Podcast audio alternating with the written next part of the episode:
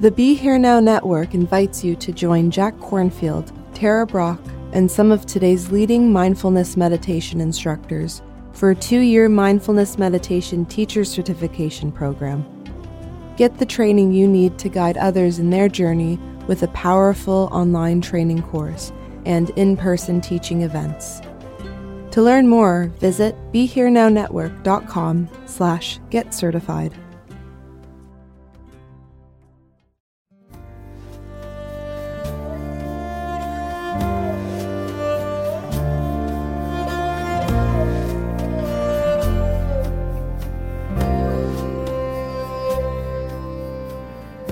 Welcome to the Krishna Das Pilgrim Heart Hour. In this podcast, Krishna Das shares his warm hearted and down to earth path to the divine. If you are interested in supporting Krishna Das's podcast, please go to BeHereNowNetwork.com slash KD.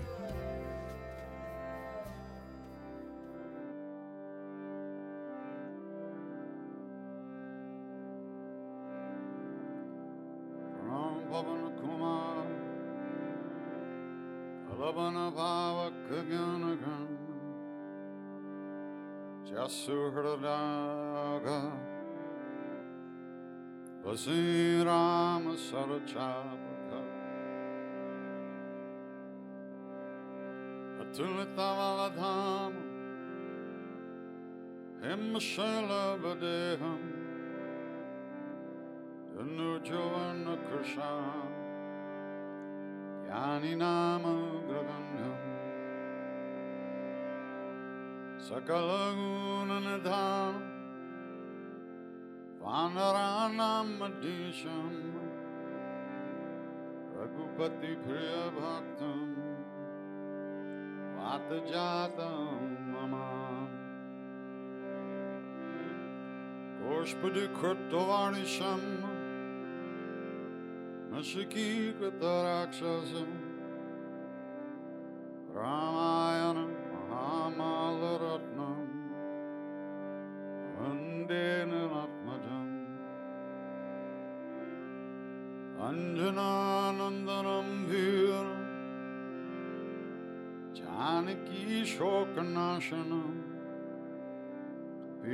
Pisamakshanta Vande Lanka Banghanam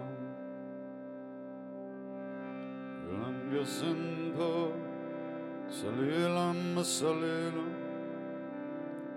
Yashokavahi Janakatma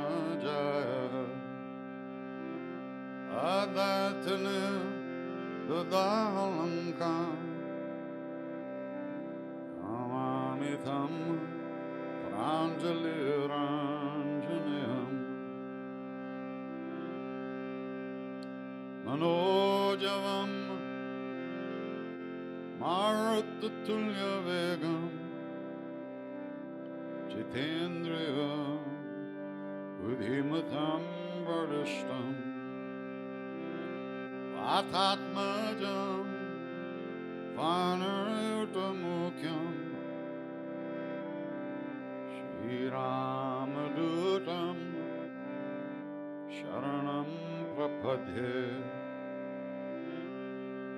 Shri Ramadutam Sharanam Prapadhe.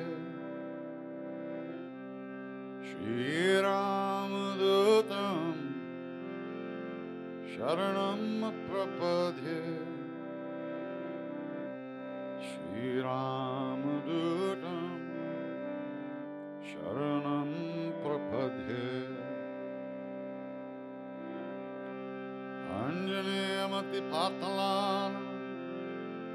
Kanchanadra Kamani Avegam Parija Taramul Vasanam Bhavayami Pavamananandanam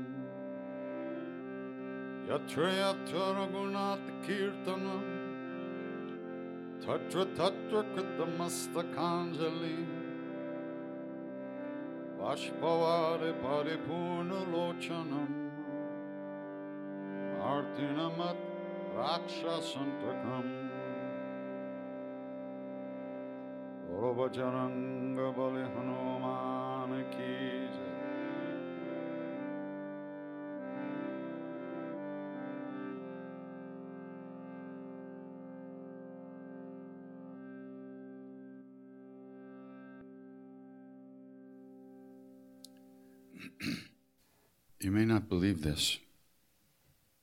but there are actually beings out there who know what this is all about.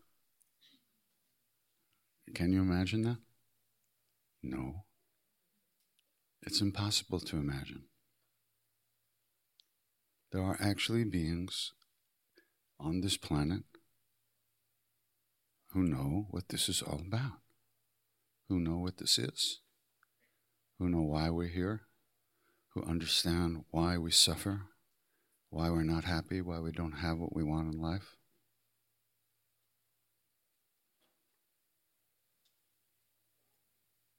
And all we have to do is find them and listen to them. Good luck.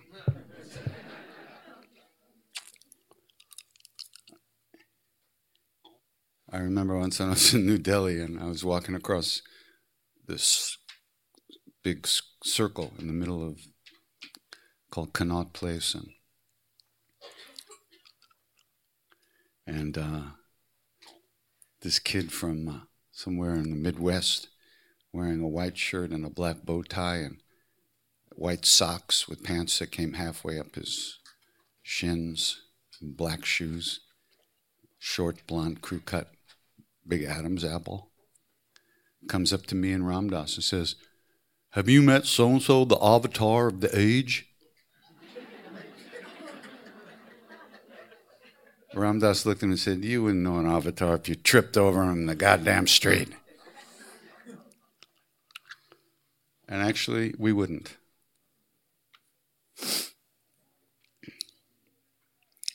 We wouldn't.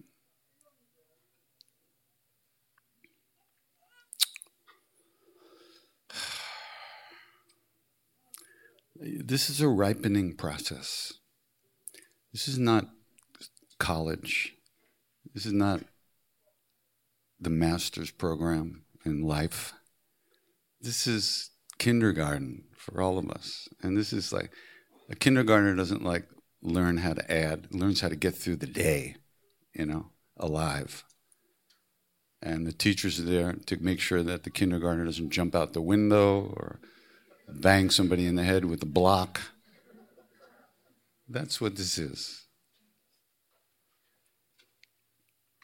We don't even know how to live without creating more shit for ourselves with every step we take.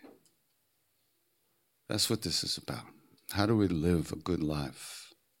How do we become good human beings? How do we get rid of some of this? How do we deal with some of the fear that we live with, that we breathe in and out every day? How do we overcome all the denial that we have about what's going on in our lives and in the lives of the people around us? Aren't you glad you came today? It's going to be one of those days, Neen.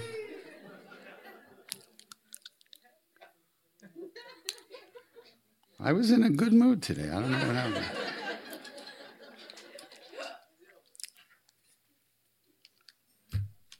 All right. Change the channel. So we've just been chanting. And true to form, we don't know what the hell we were doing, what we were chanting to, or what, we were, what the names mean, or, you know, we don't have a clue. That's okay. That's the way it's supposed to be. You do a practice, you, you take an antidote to, a, a, a, to some disease, a medicine. You don't need to know how it works for it to work. You just believe that the person who gave it to you knows it's going to work, and you take it.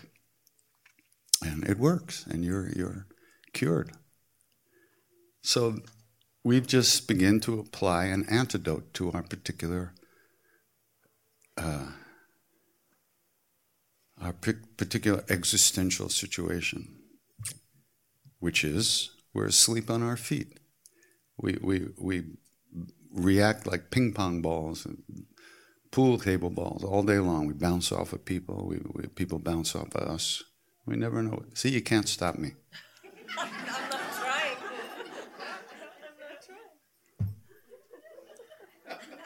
Let's change the channel again. I think the same programmer's got a hold of the TV. Okay. Okay, so here's how these things work. Every, they say, uh, uh, this comes from, a, you'll notice when I say they say, that means that I don't know, but they say. Which I say they say most of the time. So they say that every repetition of one of these names, because what we've been chanting is what they call uh, called names of God, the names of the divine or the divine name. Why is it divine? Because it's pretty cool, that's why. Because it's beyond the intellect. So, and the emotions and any of our usual ways of getting information in the universe. So any every repetition of one of these names, which we all been repeating, is like a seed. Like a seed. Every one, every single repetition, even mentally, is like a seed that's planted. And in this case, the seed gets caught by the wind, right? Hey. Gets caught by the wind and it gets blown way out into the middle of the jungle. And there's this old house in the middle of the jungle. And um, this house has a roof made of tiles, clay tiles. But in those days, and th- the saint who told this story is from the 1800s. So in those days, the uh, the tiles weren't uh, made in a kiln; they were just dried in the sun. They were hard, but they weren't like really permanent, you know, or so-called permanent. So one of these seeds of the name gets blown by the wind and lands on the roof of this house and it gets caught between the tiles. And it lays there. It just stays there. The sun beats down, the wind comes, the rain, snow, everything comes and goes. And over many years of time, the, uh, the tiles begin to break down and, and back to earth. And as they soften, the seeds take root and they start to grow. Right? The seed of the name that we rep- repeated was caught by the wind, lands on the roof of an old house, gets caught between the tiles. Years go by, the tiles begin to break down. The seeds start to grow, and they destroy the roof of the house. And they keep growing, and they destroy the whole house.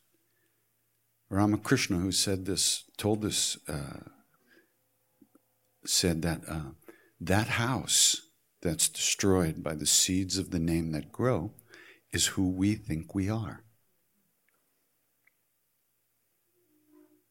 Who we think we are, who we know ourselves to be in the world, in our daily lives.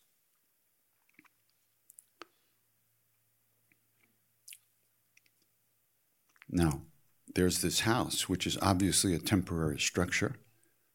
We're fairly temporary. Most of us don't last more than 100 years at the most. This temporary structure divides the space inside and outside, you and me, your house, my house, right? When the house is gone, all there is is open space, presence, being. The illusion of the belief that we were that house is gone with the house.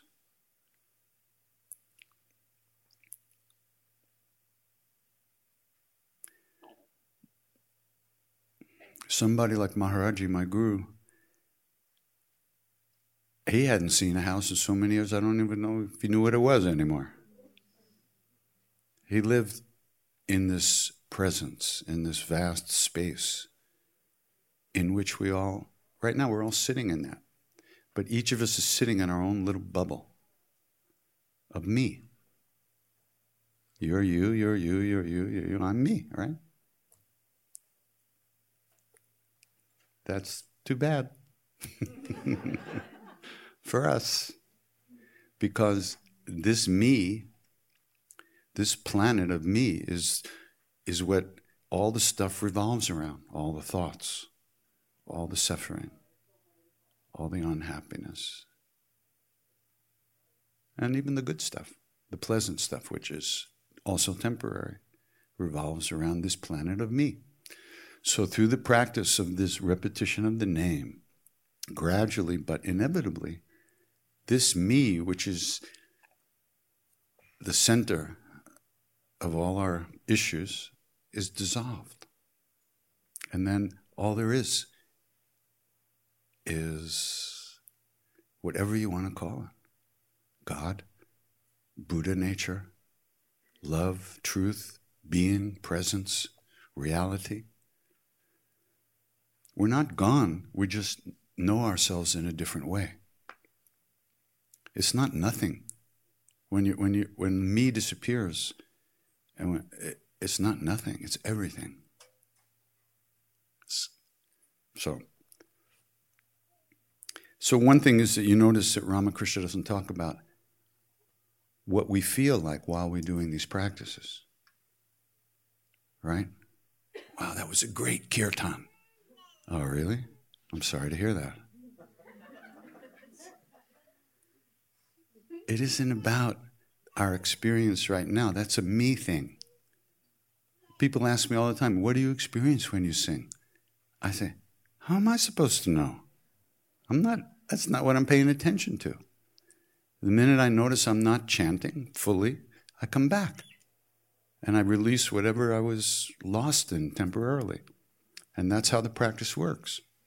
Most of us are sitting here thinking most of the time while we're chanting, remembering, planning, fantasizing, whatever we do, usually we just keep doing here.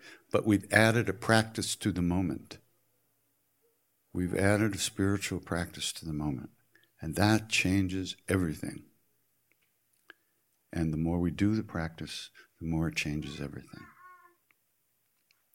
And what it changes is how we sit in ourselves, how we receive information as the day goes by, how we react to something that previously we might have thought somebody was being critical of us and we might have closed down or got angry. We actually might get a vote at that moment of how to, to see that. And we might notice, well, that person, maybe he's got a migraine today, you know? And maybe it's not about me at all. And we, there's some space in there. And that we get a little bit more spacious inside so that we go through our lives in an easier way. It's, everything's not on the line every moment, every day, with everyone we meet. And when we look in the mirror, we don't see that zit over there, you know. That's the only thing we can see is that zit. Can't see that our hair happens to look pretty good today, and we just lost 10 pounds and we're looking pretty hot. No, we see the zit.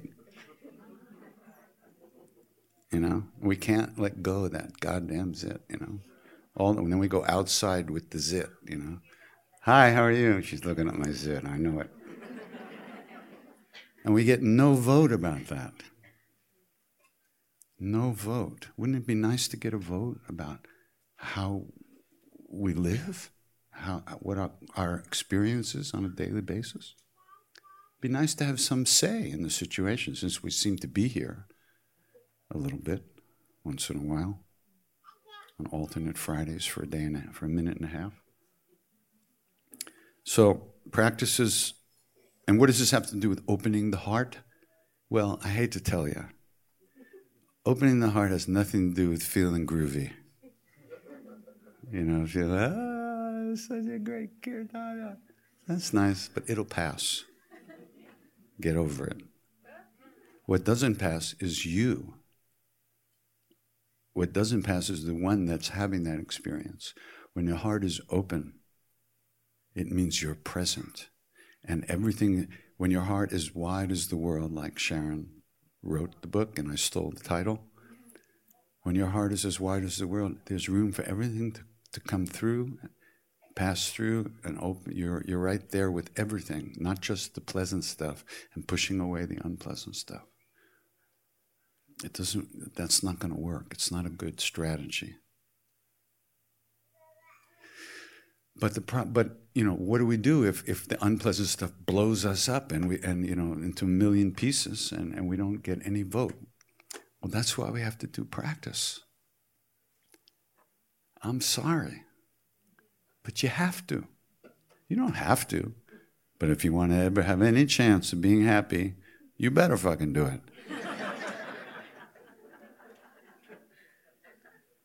sorry.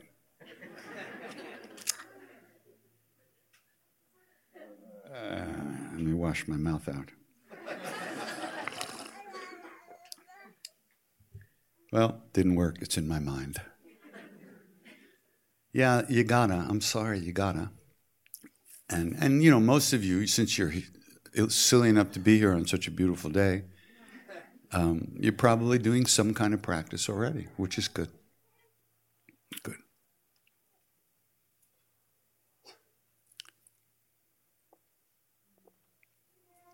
But can you imagine that there really are beings who who really know?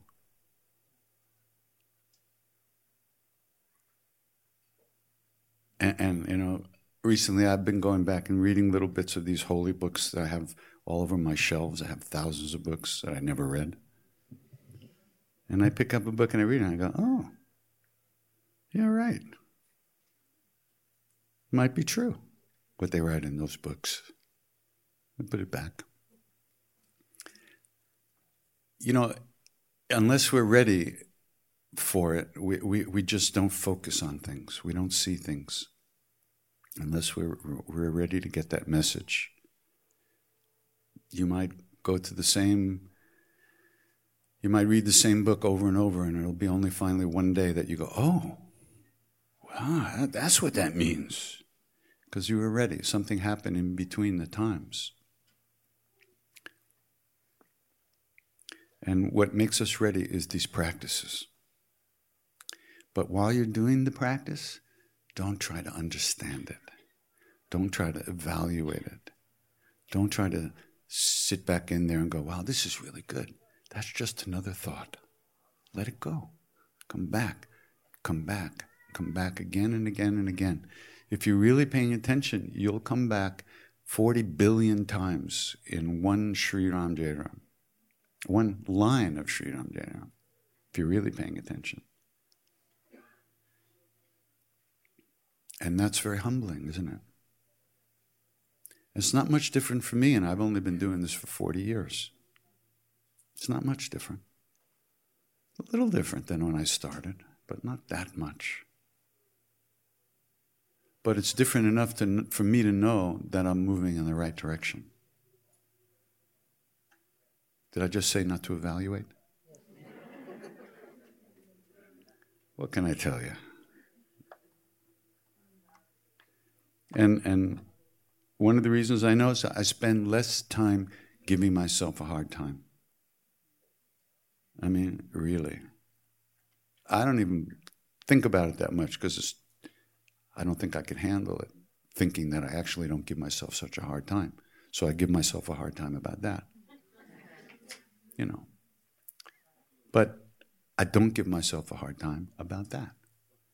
Way out there on the edge of reality, I'm not giving myself a hard time. Everything else is pretty much the same.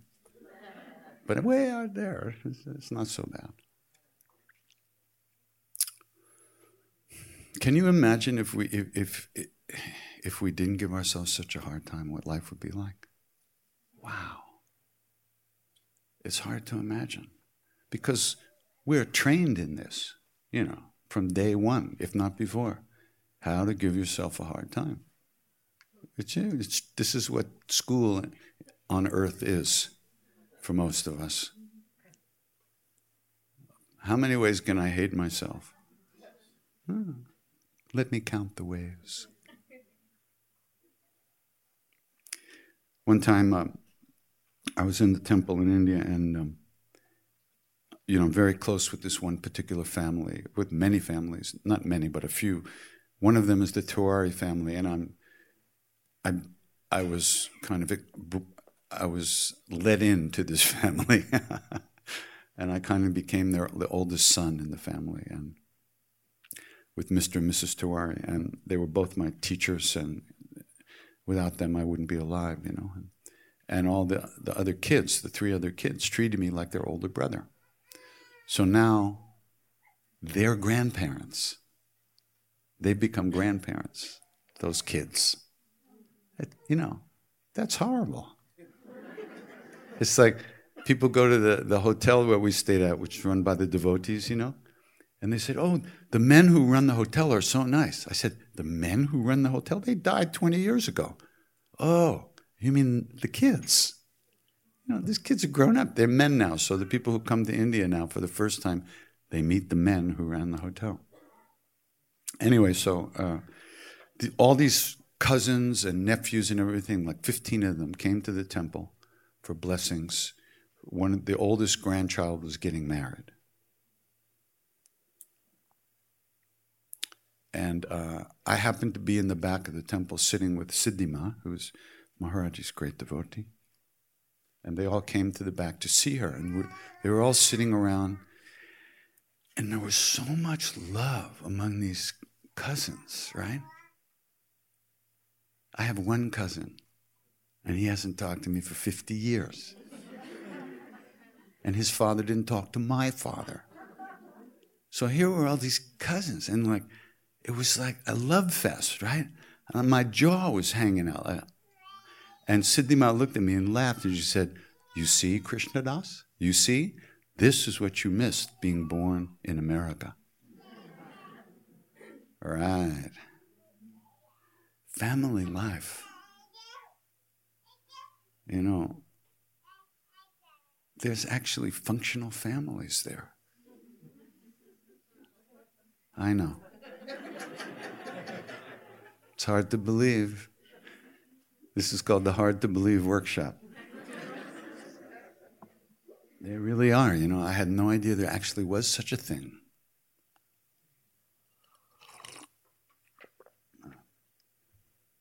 All right, let's uh, take some questions and stuff. Do we have a microphone? We have a microphone, one or two? One? So we'll pass it around. If you have something to ask or say or comment, you can raise your hand and Michael will throw the mic at you. Come on. I'll be forced to berate you more. Huh? Somebody from the web? We are webbing. We are streaming this today. Oh, a really easy question from the, somebody on the internet. Any advice on overcoming addiction? Excuse me, I just have to go shoot up first. And uh... uh, I get this. I get. There's a lot of this going around, you know. And um, I'm about uh, thirty. I'm about thirty years removed from my. Uh, my time being an addict. Um, I was. Oh, stop. This isn't the fucking AA here.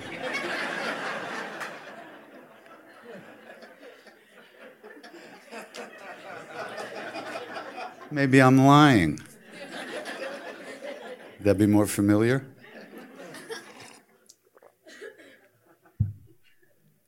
So, um,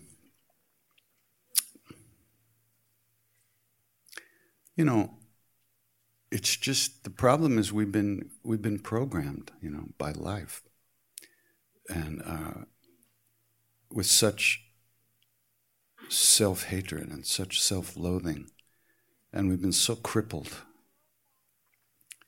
and and we've also been taught by our culture, by Western culture, that there's nothing more in life than this. You make money, you get laid, get a house, and you die.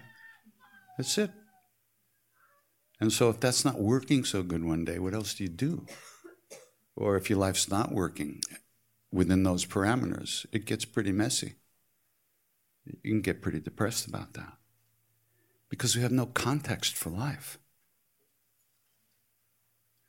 And even those of us who are doing some practice and have tripped and fallen into the Dharma, into the you know spiritual practices, we're still very young at it and trying to develop some real uh, working, um,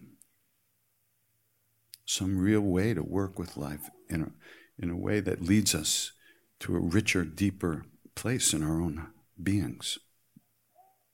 What I'm saying is that we really don't have any faith. Faith. That's one of the words that makes Westerners puke. Faith. Because, you know, we associate it with blind faith, which is a whole other thing. This is faith based on your own experience. You could even call it confidence that something is true. Like we started today, I said there are people who really know what life is about. And they all say that life is definitely worth living. But we have to wake up. We have to wake up. I have a question, sorry. What about that poor guy who's strung out on, on the internet? You know, don't you care about him? No.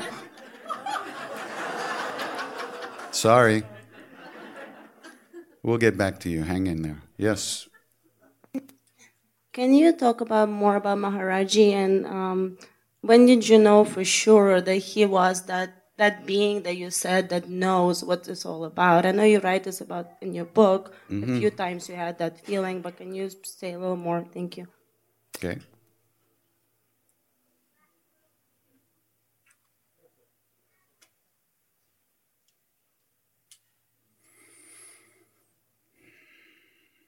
I am talking about Maharaji to this gentleman too. So we'll get we'll get to all that.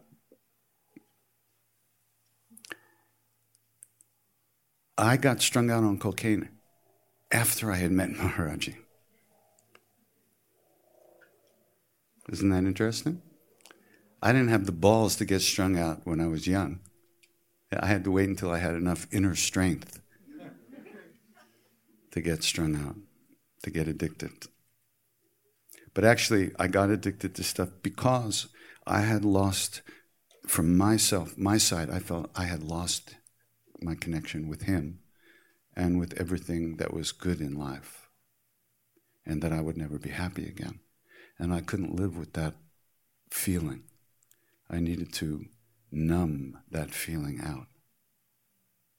I guess, looking back, maybe that's some part of it. And um, so that's not being able to live with the fact that he had left the body and left me here with all my shit, and I was unable to deal with it. I didn't know how to deal with my own stuff, and I didn't know how to deal with the fact that the only being that I'd ever been with that had really, I had been happy in a way that I had never known before and who had loved me in a way that I had never been loved was now gone. And I couldn't live with that. And so I don't think it's that different for anyone, for any one of us. If we have no hope, if we live in despair like I was living in despair, what are the options? Why should you grind through every day when you have no hope that it'll ever change? If you can get some relief from a drug or from some type of uh, addictive behavior, there's nothing wrong with that, ultimately wrong. The problem is, it doesn't really work. And it creates terrible suffering for you and everyone in your life. But there's nothing wrong. I mean, it's not like it's right and wrong. I don't think there's anything that's right and wrong ultimately. But things cause suffering and pain, and some things don't. So you could say that was right and wrong. So,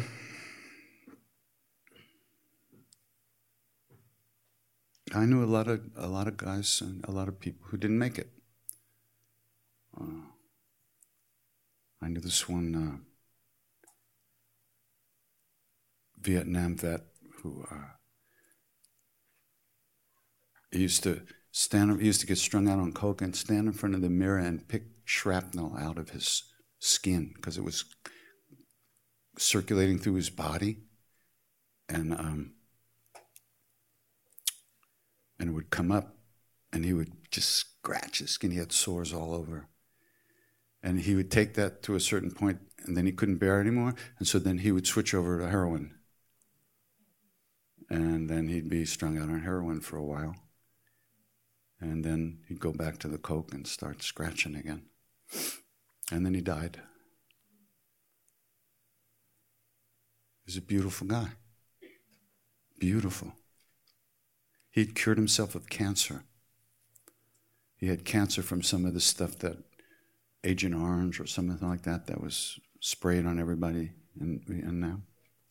But he came back and he cured himself from cancer with, uh, with juices and stuff like that.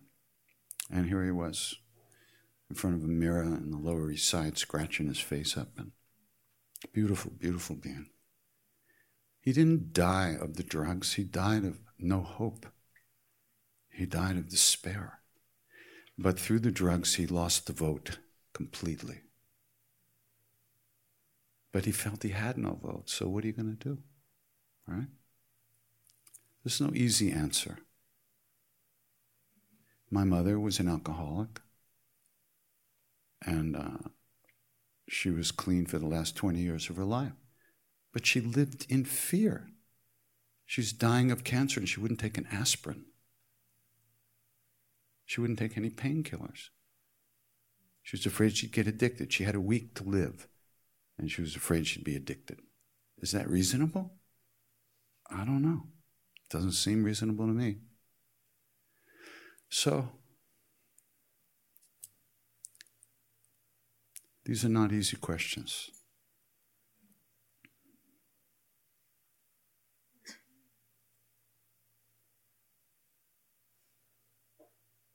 Maharaji said to us, Don't smoke hash. If you smoke hash, your whole your health will go down. And if smoking hash would get you to God, I, we'd get a big room and fill it in hash, and I'd go in with you and we'd smoke forever.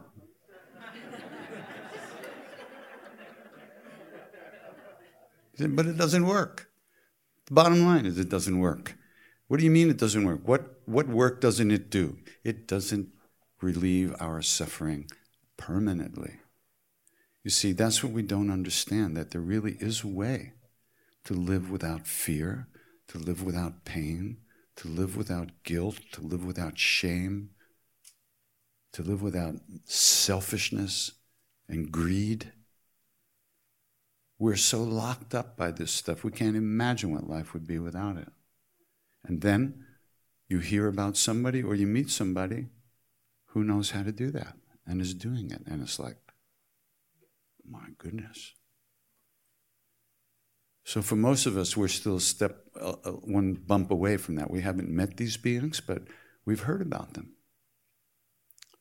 And what it did to me when I first heard about them was it, it lit me up in a kind of, I just remember something. So, I just had my 50th high school reunion. Yeah, thank you. I'll take applause for that any day. I lived 50 years even after getting out of high school. So there I am at this reunion, and I'm one of the guys there. A couple of years after high school, he scored all this acid, this LSD. It was still legal then. And he scored this pure acid from Sandoz, the company in Switzerland that made it, right? Absolutely pure, the best, right? And he scored some. So two years after high school, so I met him and I got 10 little capsules from him of this acid. When I took the first cap, I was in college. I was at college. I, had a, I was going to classes. I had a job in the library. I was playing basketball, and you know, think life was going on. By the tenth hit, I was living alone in the mountains of Pennsylvania with my dogs and my cat. It just moved me out of life into a whole other thing. And from there, I met Ram Dass, blah, blah, blah. So I said this to the guy, and he looked at me and said, Wow, I took thousands of hits and never got off of Long Island. what can I tell you?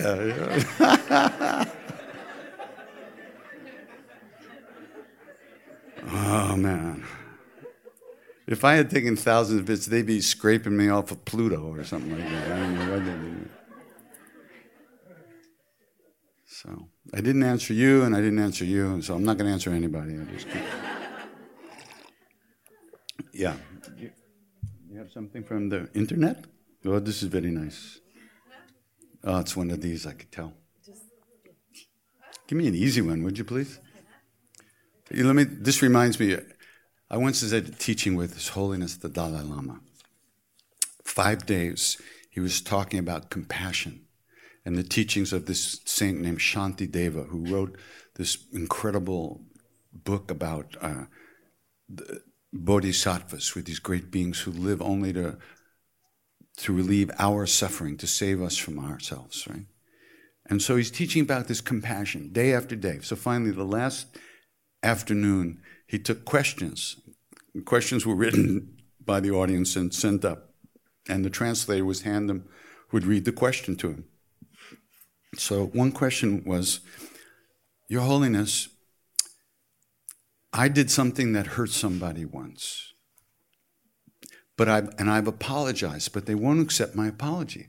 I keep apologizing over and over, but no matter what I do, they won't accept my apology. What should I do? Now remember, this is a teaching on compassion. So this guy's trying to, he's trying to, he's apologizing, but he's not getting forgiven, and he wants to know what he should do. So His Holiness says, you keep apologizing. One year, two years, three years, four years, you keep apologizing. They don't, if they don't accept your apology after that, tell them to go to hell. so I said, wait a minute. Wait a minute. His Holiness the Dalai Lama does not tell people to go to hell because if he, do, he does, they will. And that's not his job, you know? Send people to hell. What did he really say? So I know Bob Thurman was there, and he's a great uh, devotee of His Holiness, and he speaks perfect Tibetan, right? So I said, Bob, what did he really say? And he laughed. He said, okay. He said, You will keep apologizing one year, two years, three years, four years. They don't accept your apology. Tell them to eat shit.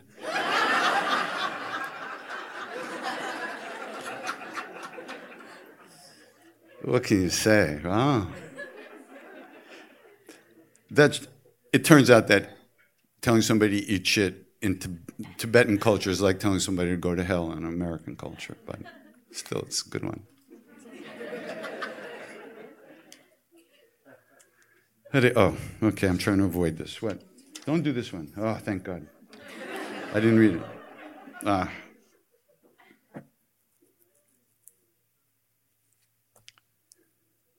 Wow, okay. This reminds me of uh, one of the first retreats I ever did. Uh, it was with my friend Barbara Varner, a yoga teacher out in California. I'm from New York, okay, as you know. So there we were in sunny California. And the retreat was starting, everybody gathered in the room. And I had no idea how it was going to proceed, but Barbara asked everybody to sit in a circle. Immediately, I got very tense. We don't sit in circles in New York. Okay, was sitting in a circle, right? Okay, so we're sitting in a circle, and then, God forbid, what did she say? Now we're going to go around the circle. Right. You're just like me, bastards. You're just like we're going to go around the circle, and everybody's going to say why they came to the retreat. I said, Get me the fuck out of here. I was sitting there smiling, very, looking very deep and pensive. So, the first person was this woman. She said, she opened her mouth and she said, I just finished my third chemo, my third round of chemo. And they tell me that it's possible that I, I it, you know, it didn't work. That's why I've come to this retreat.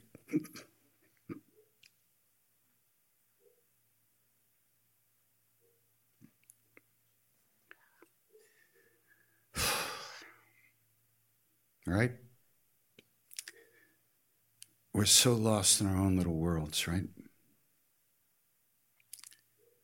When the reality of life shows up through the suffering, through the pain that we have to endure, it's a shock.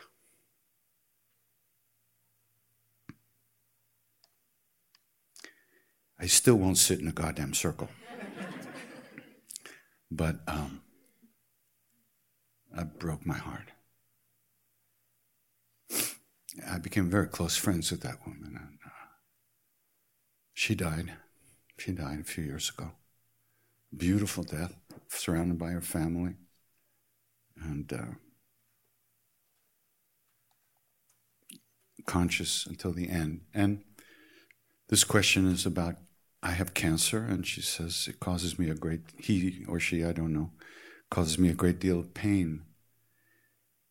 Any advice to help with the pain? The medications aren't enough.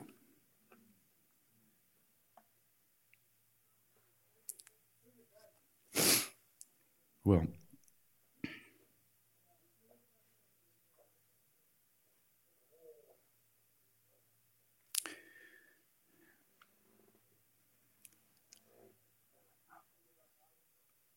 I hope that you can find some medication that will help you with the pain. Um, they have so much out there now. I can't believe that. Uh, but I know that sometimes it's it's it, it's almost unworkable because of side effects and everything like that. But there are many people these days who teach how to deal with pain, how to how to use meditative practice and mindfulness to process the input from the painful, uh, the painful input into the system. There was a saint in India named Nityananda who uh, was Baba Muktananda's guru. And somebody asked him about pain, and he said, I feel the same pain that you do, but I just feel it differently. It's uh, so it is possible to deal with pain. I know quite a few people who have all kinds of pain to deal with migraines, uh, pains from Lyme disease, cancer, everything. There, there, there are practices and techniques that you can learn that, that will definitely help you find a way to deal with the pain. Uh, it won't make the pain go away, but there's a way of reprogramming yourself and your reactions to the actual sensual input of the pain. But it takes some work and it takes help. You need to get help to learn that. Uh, because from somebody who really knows how to teach that. So if you find yourself in that situation, there are ways to deal with that. Unfortunately, I don't know them uh, well enough to, to really share them, but I do, can tell you that you can find a way to deal with it so that uh, the pain won't overwhelm you totally, like Ram Dass. Ramdas has been in a wheelchair for many years now, and he's uh, what he deals with on a daily basis is so extraordinary. The the pain in the body, the discomfort, the hum, the humiliation of not being able to, to get up and wipe his own ass he's got two people who've got to pick him up, take him to the bathroom. He can't turn himself in bed. But if you meet Ram Dass right now, all you're going to feel is love that you can't even imagine. Because he has worked so hard 24 hours a day. You see, most of us think, most of us still think there's a way out of this. You know? We think most of us are not dealing with such extreme situations that we have no choice but to deal with it, like this person and like Ram Dass. So we go through our days kind of like, you know, dodging bullets. We still think there's a way out of this. We could slip out of this without any, without ever having to deal with anything. No. I'm sorry. It's not that way. And you do practice now to develop the strength and the ability to deal with the shit that is going to hit the fan sometime before you take your last breath. It's going to happen. I'm sorry. Uh, but, you know, that's the way it is. But what we don't understand is actually possible to be happy right now, knowing that life can get pretty grungy sooner or later at any minute. We can still be happy, but the problem is we're not. We're not present now. We don't know how to deal with every day.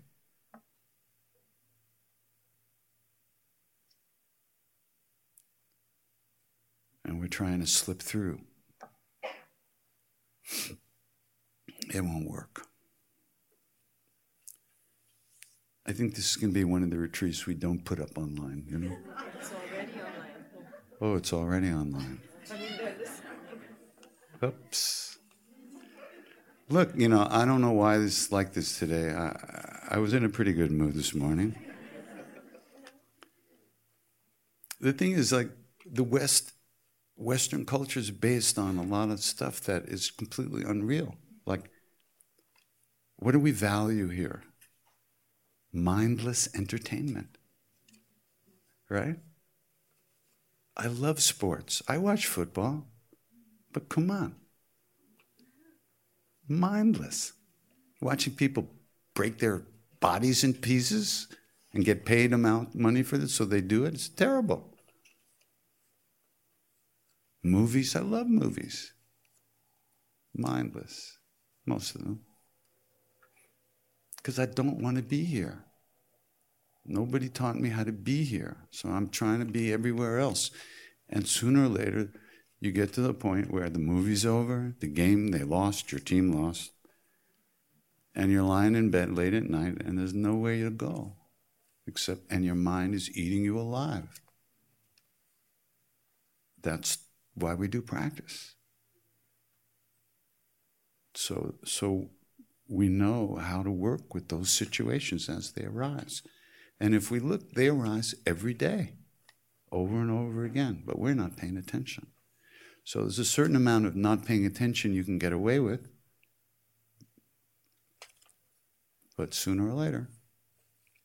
So we do practice to get the strength to fill our hearts with, with good feelings, with the strength of good feelings. There's nothing stronger than this a, a deep connection to this to compassion and caring. When you feel that, no matter what you have going on in your life, that compassion pulls you out of your own drama and you see other people almost for the first time. And you see what's going on in their lives, and it becomes important to you to help, to be of help. And in that moment, you've forgotten, you know, your bad mood. You've forgotten what you were upset about yesterday because you're not thinking about yourself over and over again. Maharaji never gave us practices to do. He knew all the practices, all the meditations, all the all the yoga, all the pranayama, all, everything. He knew all that, but he never told us to do that. He encouraged us not to think about ourselves.